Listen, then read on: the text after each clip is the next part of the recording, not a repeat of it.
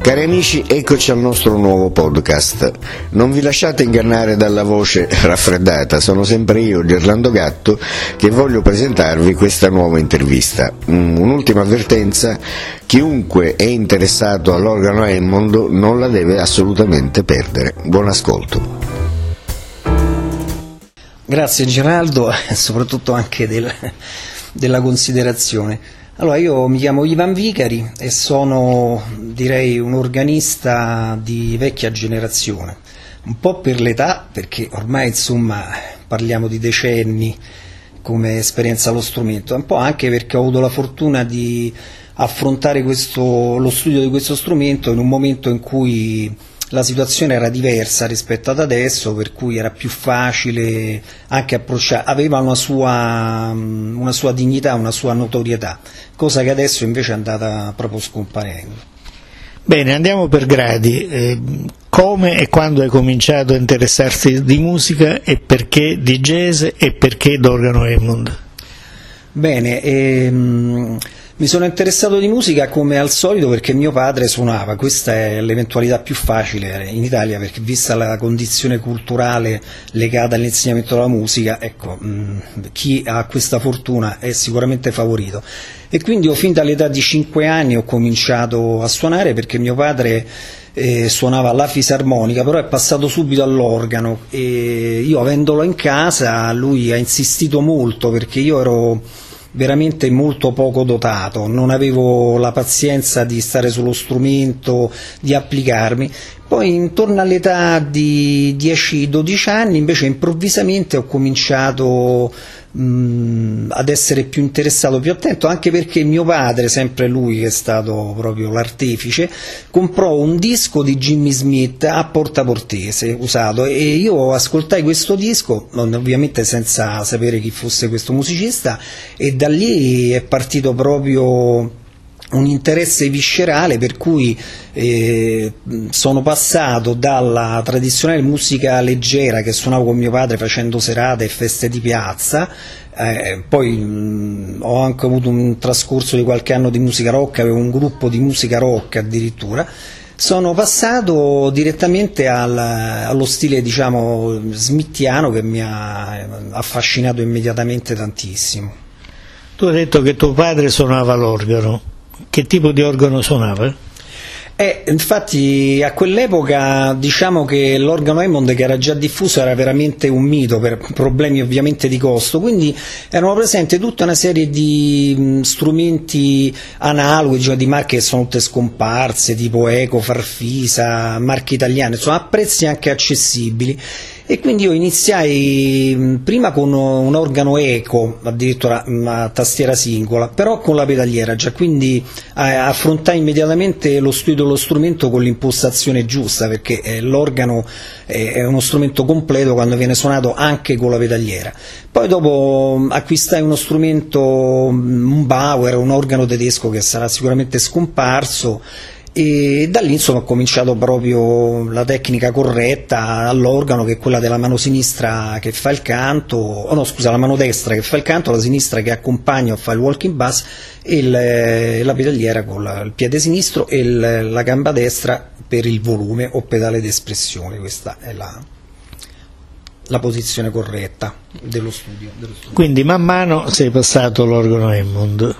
Tu mi dicevi che la tua folgorazione è venuta da Jimmy Smith. Cosa hai trovato in quel tipo di musica?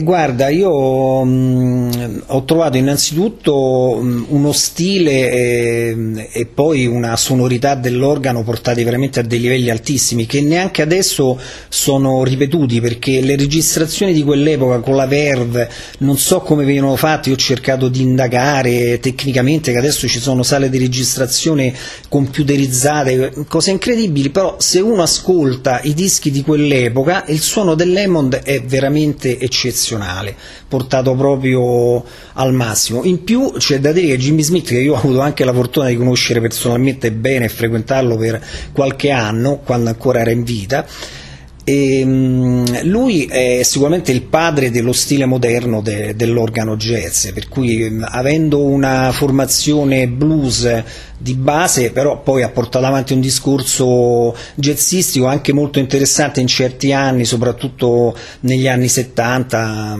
con un disco The Boss che merita veramente di essere citato. Poi chiaramente anche lui è rimasto influenzato anche dagli aspetti commerciali, per cui ha fatto dischi meno, diciamo, impegnati, finché poi mano a mano, insomma, si è un po' esaurito negli anni, ovviamente col tempo che è passato, è invecchiato anche lui, insomma. Io conosco tutti i tuoi dischi e ti ho sentito anche suonare dal vivo. Ora, tu sei solito scaricare sull'ascoltatore una serie impressionante di note. A prima vista si potrebbe dire che sei un virtuoso. Ecco, questa definizione la accetti o ti sta stretta in qualche modo? Guarda, questa definizione non rispetta quello che è la mia vera natura, perché il virtuosismo per me è un mezzo.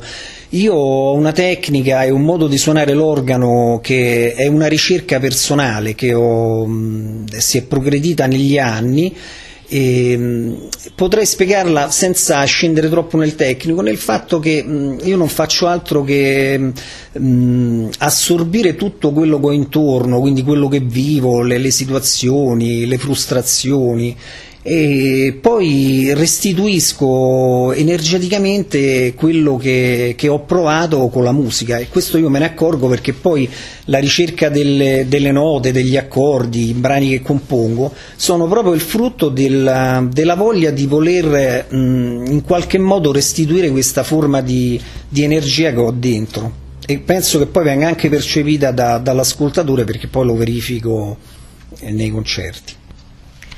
Come mai uno strumento così straordinario, delle sonorità così grandiose, praticamente è morto? Non lo si fabbrica più, organisti di Hammond in giro per il mondo ce ne sono pochissimi.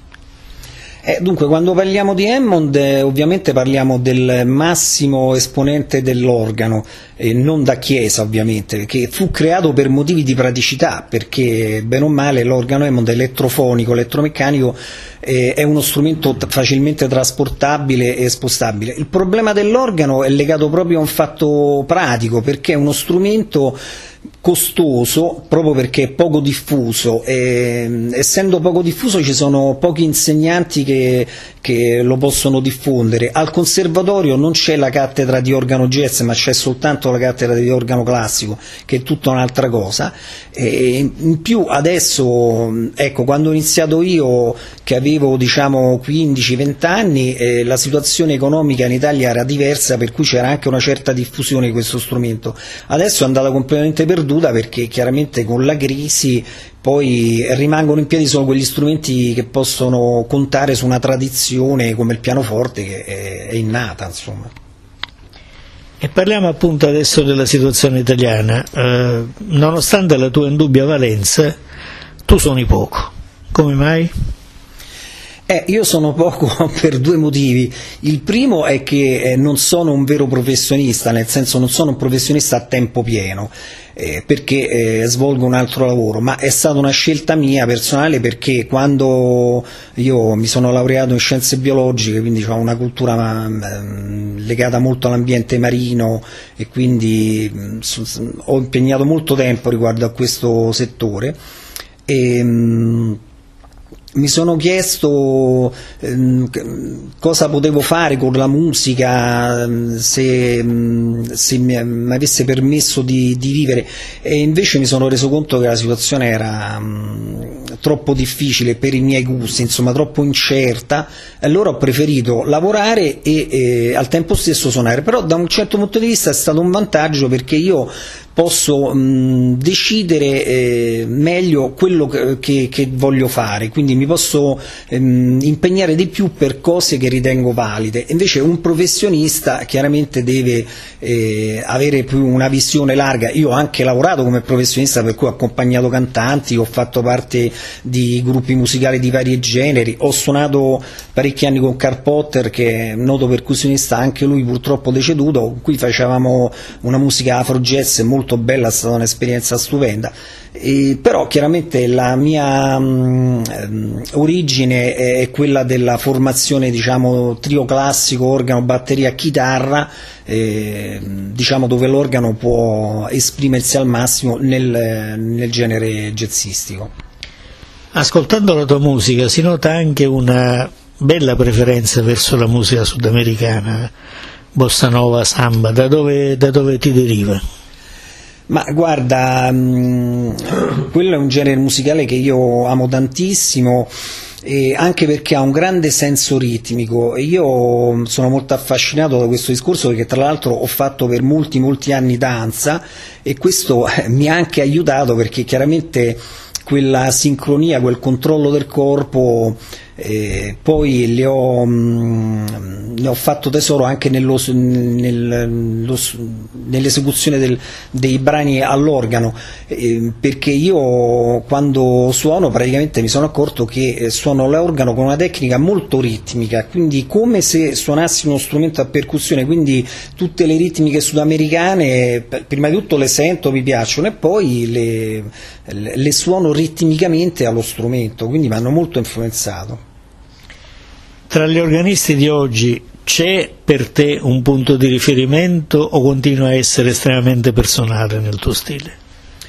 Ma guarda, come livello, diciamo, artistico, attualmente penso che il punto di riferimento è un certo Joey De Francesco, che è anche di origine italiana, che io ovviamente ho conosciuto, ho fatto seminari con lui, è un personaggio veramente notevole da un punto di vista tecnico, di bravura, di cultura musicale, di preparazione assoluta, veramente affascinante. Poi ci sono tutta un'altra serie di organisti stranieri, Lonnie Smith, di vecchia scuola, anche loro molto bravi. Poi andando mano a mano, scendendo, diciamo, a livello italiano, ci sono dei ragazzi anche giovani molto bravi come Leo Corradi, insomma gli organisti ci sarebbero anche, perché noi che abbiamo anche delle associazioni o dei locali dedicati all'organo dove ci vediamo, raggruppiamo un certo numero di organisti, però non c'è la diffusione proprio. Da parte del pubblico c'è sempre una diffidenza verso questo strumento, che è legata alla non conoscenza, perché in Italia quando si nomina l'organo ovviamente non si pensa all'organo del mondo, ma all'organo che sta in chiesa con le canne, ovviamente, e al conseguente genere musicale liturgico. Sono assolutamente d'accordo su questa tua analisi, e sono convinto che se la gente ascoltasse un concerto di organo Hammond ne rimarrebbe sicuramente entusiasta. Passiamo a un altro elemento, i tuoi dischi. Qual è quello che preferisci e perché? Sì, i miei dischi non sono ovviamente decine e decine, ma insomma un certo numero. Andando in ordine cronologico, quello che preferisco è il penultimo, che si chiama Salita, a cui sono molto affezionato. È un disco fatto in trio, organo, chitarra e batteria, quindi situazione classica, perché c'è il primo brano che si chiama Salita, appunto, che io reputo veramente un brano di riferimento, perché ha un tema molto espressivo, molto bello, e anche l'improvvisazione è un po', diciamo, il genere modale, che è quello in cui io ultimamente mi sono dedicato di più, quindi lo ritengo il brano uno tra i brani più belli, senz'altro, Salita.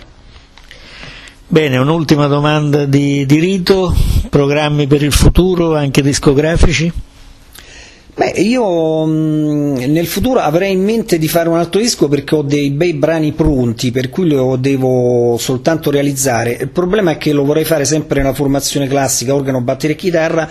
In questo caso il chitarrista è più facile da trovare, mentre il batterista è un po' più difficile, però ultimamente ho conosciuto anche qualche giovane, c'è Colasanti di Frosinone, che è un batterista giovane veramente molto bravo, che ha uno stile sonoro, diciamo, per quanto riguarda la batteria, molto moderno, molto all'americana, che a me piace molto.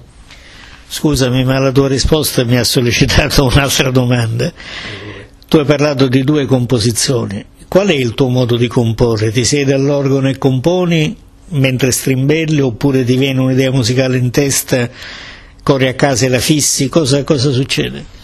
e magari mi mettessi all'organo e compongo sarei veramente felice. No, purtroppo i brani musicali che ho composto sono tutti il frutto di travagli lunghissimi, per cui ti viene un'idea, c'hai 8-10 battute, poi anni dopo ti viene un altro pezzo, poi combini, finché poi alla fine crei un prodotto che dice sì, adesso questo è il brano, con l'introduzione, il tema e il finale. Però raramente mi è capitato di fare un brano proprio di istinto, qualche volta è capitato, però in generale i miei brani sono molto elaborati, molto rivisti e corretti finché non hanno il profilo che cerco.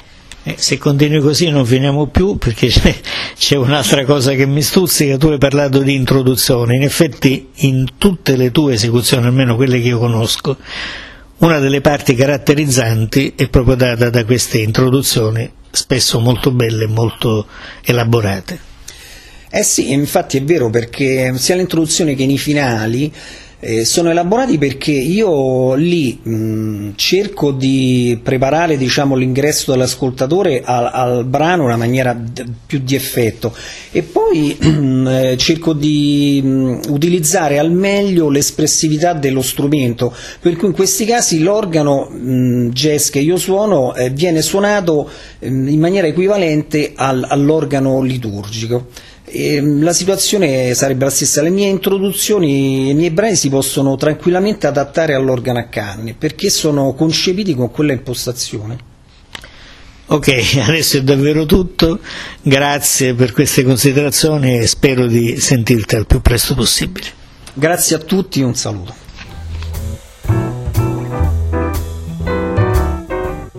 Grazie per aver ascoltato A Proposito di Jazz. Potete ritrovarci online sul sito www.online-jazz.net, sulla pagina Facebook facebook.com/onlinejazz e sul profilo Twitter @onlinejazz. Buon jazz a tutti!